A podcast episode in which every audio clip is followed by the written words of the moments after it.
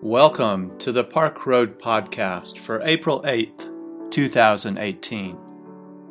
Today's podcast is a sermon given by Amy Jacks Dean, co pastor with Russ Dean at Park Road Baptist Church. Her sermon today is entitled When Easter Keeps Happening.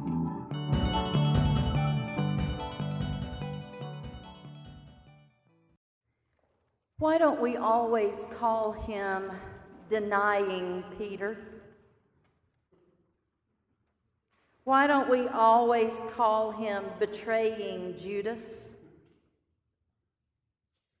Why don't we always call her wasteful woman, the one with perfume?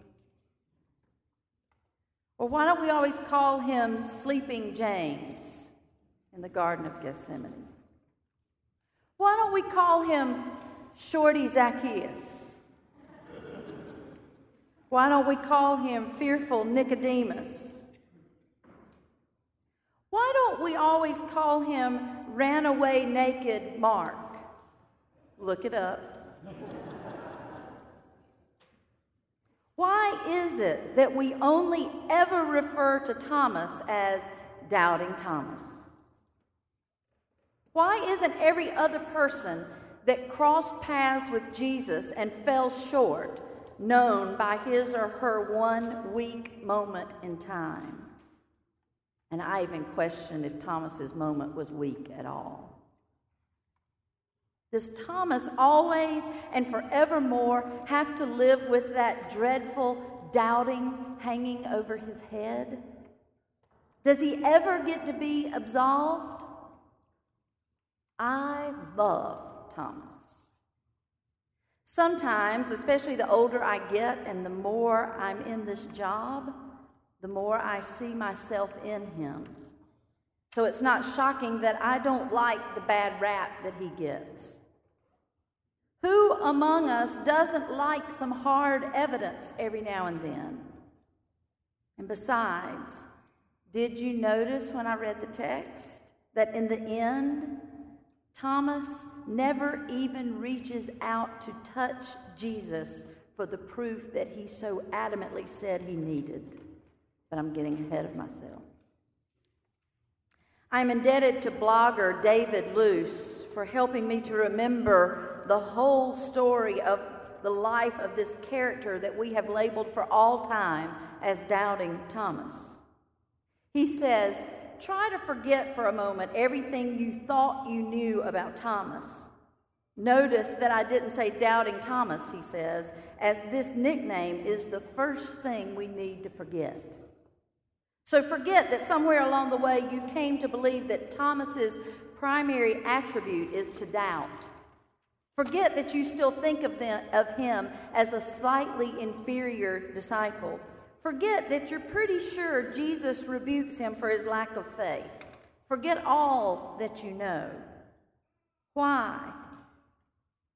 Because in each and every case, the opposite is true for Thomas.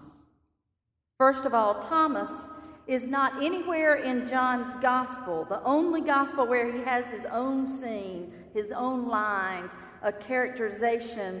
Never is he described as the doubter. Rather, he's the twin, a name most of us have long forgotten. Further, when Jesus has declared his intention to return to Judea, and the other disciples try to dissuade him because they know it will mean his death, it's Thomas who urges the others to follow Jesus so that we may die with him, he says. Thomas is not so much a doubter as much as he's a realist. And a few days earlier, he had encountered a reality like never before as he saw his friend and his Lord nailed to the cross and die. Now, when his friends tell him that they've seen the Lord, he reacts with a realist's skepticism, kind of like a terminally ill patient who has accepted his fate might react to the news of a new miracle cure. Second of all, Did you ever notice that what Thomas asked for was exactly what all the other disciples had already gotten? When Jesus appeared to the other disciples at the beginning of the text that I read, he showed them his hands and his side, and only then, John records, did the disciples rejoice because they had seen the Lord. One conclusion we might draw is that despite his bad rap, Thomas is really no worse than at least the other disciples. More importantly, though, Perhaps we've actually misunderstood the nature of faith altogether, assuming that the more faith we have, the fewer questions we will ask. But the Bible offers us a different picture of faith, one in which faith and doubt are woven much closer together than we might imagine. Third, Jesus' words at the end of this scene aren't really about Thomas. After all, who are those who have believed and not seen? Thomas believes, My Lord and my God. And Jesus said to him, Have you believed because you've seen me? Well, blessed are those who have not seen and yet come to believe. I think people always read that as a condemnation of Thomas. But it could easily be read that John is writing to members of the early Christian community Blessed are you who have not had an opportunity to see and yet still believe. And not just to that early community, but to us. I'm not so sure that sentence, blessed are those who have not seen and yet have come to believe, is for Thomas. is for you. Looked at this way, far from standing as the inferior doubter that Jesus rebuked, Thomas emerges as a model disciple in John's gospel. Those other disciples in the first scene gathered in that room are despairing.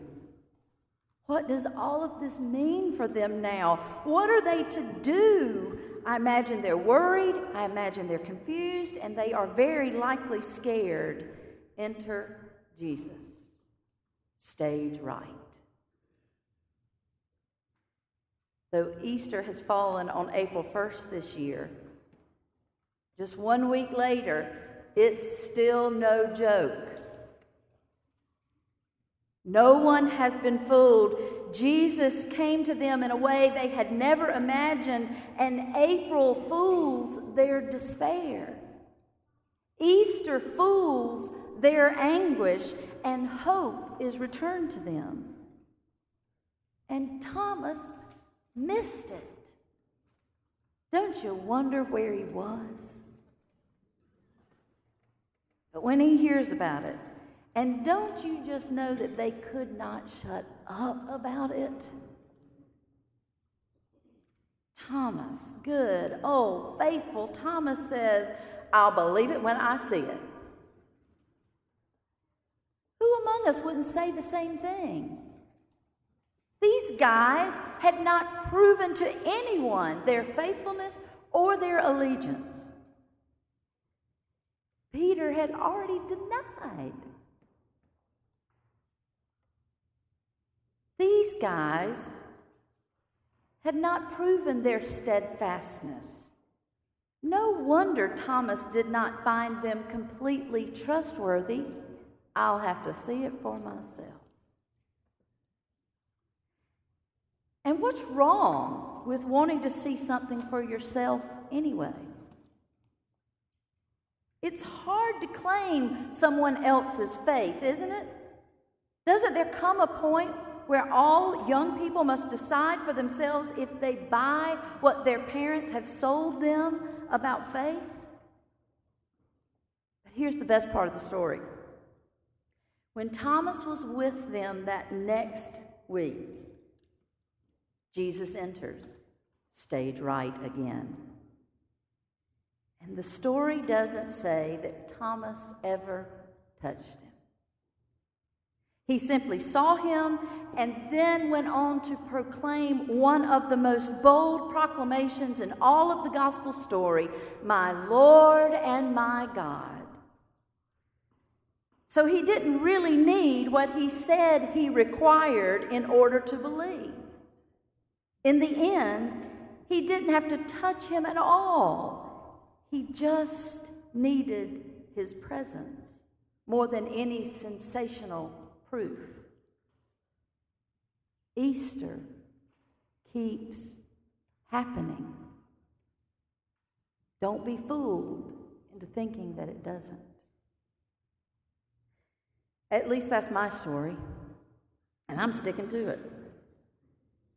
I think that I require a whole lot more than I do, but in the end, I'm not as needy as I thought. You see, I'm pretty much a pushover when it comes to faith. Because for me, Easter keeps happening. I like to think that Thomas was a little bit of a pushover too. It's really not so different as back in the day, you know, when the women found the tomb empty and couldn't believe it. They couldn't believe it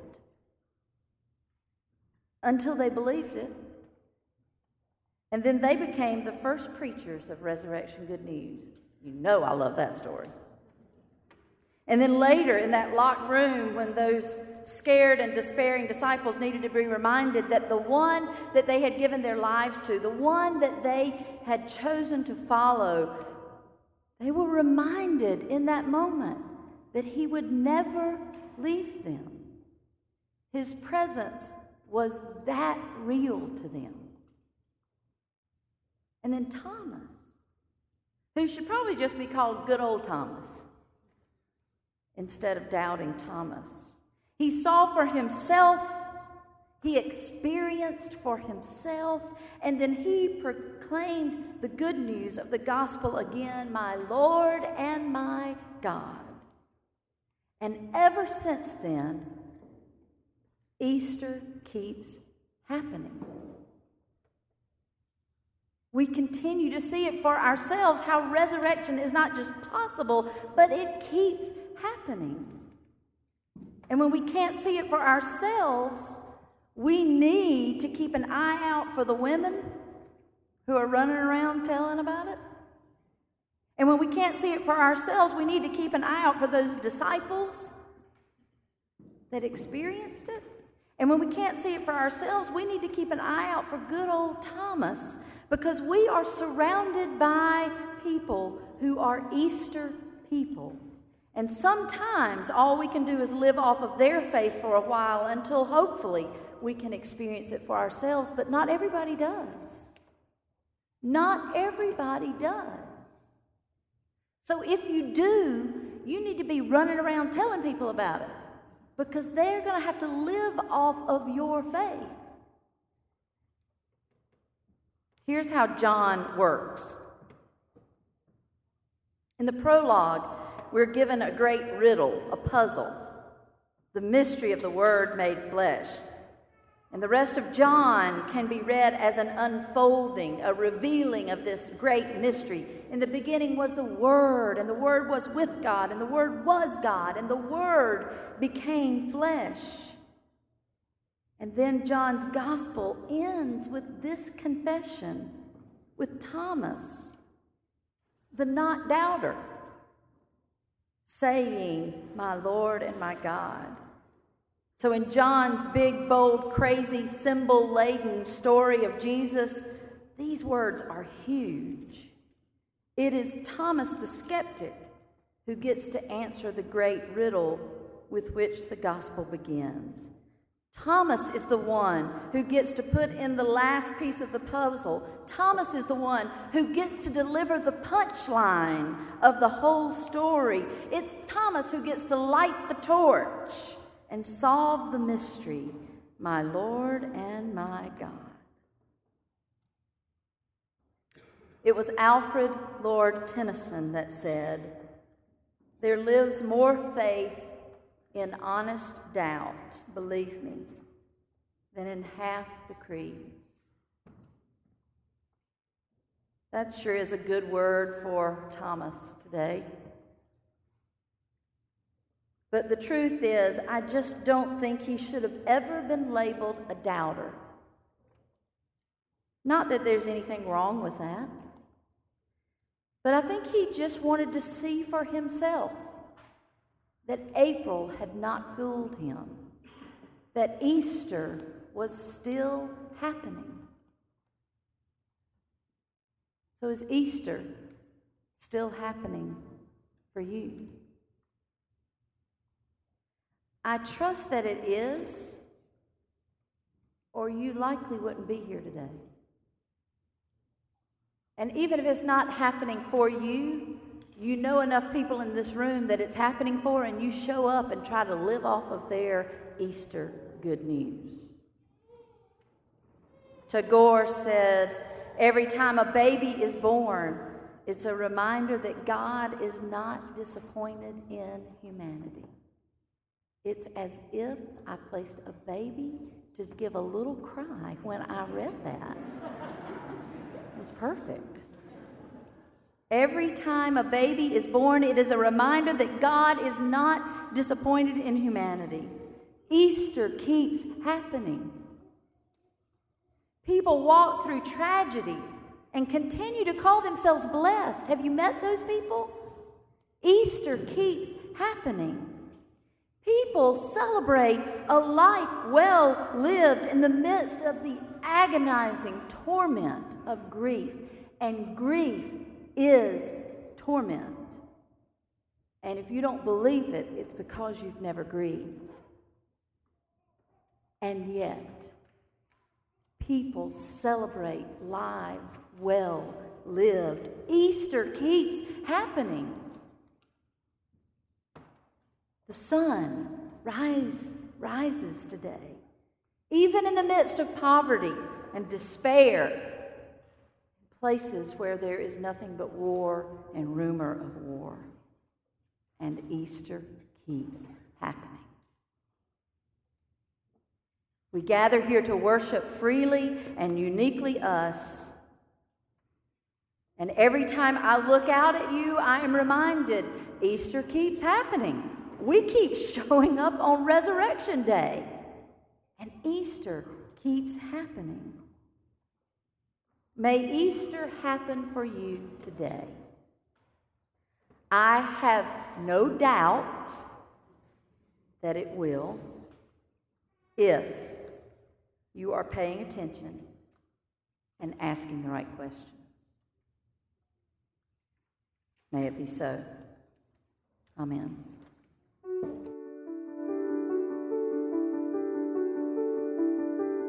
We invite you to learn more about Park Road at parkroadbaptist.org.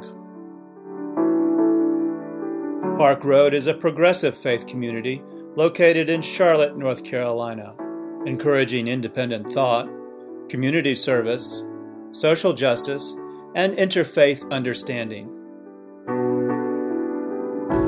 Today's podcast was produced with production help from Hugh Ashcraft, Brian Smith, Bruce White, and Rich Dower. Our theme music was composed by Brandon Michael Williams. Thanks for listening today. Grace and peace to you.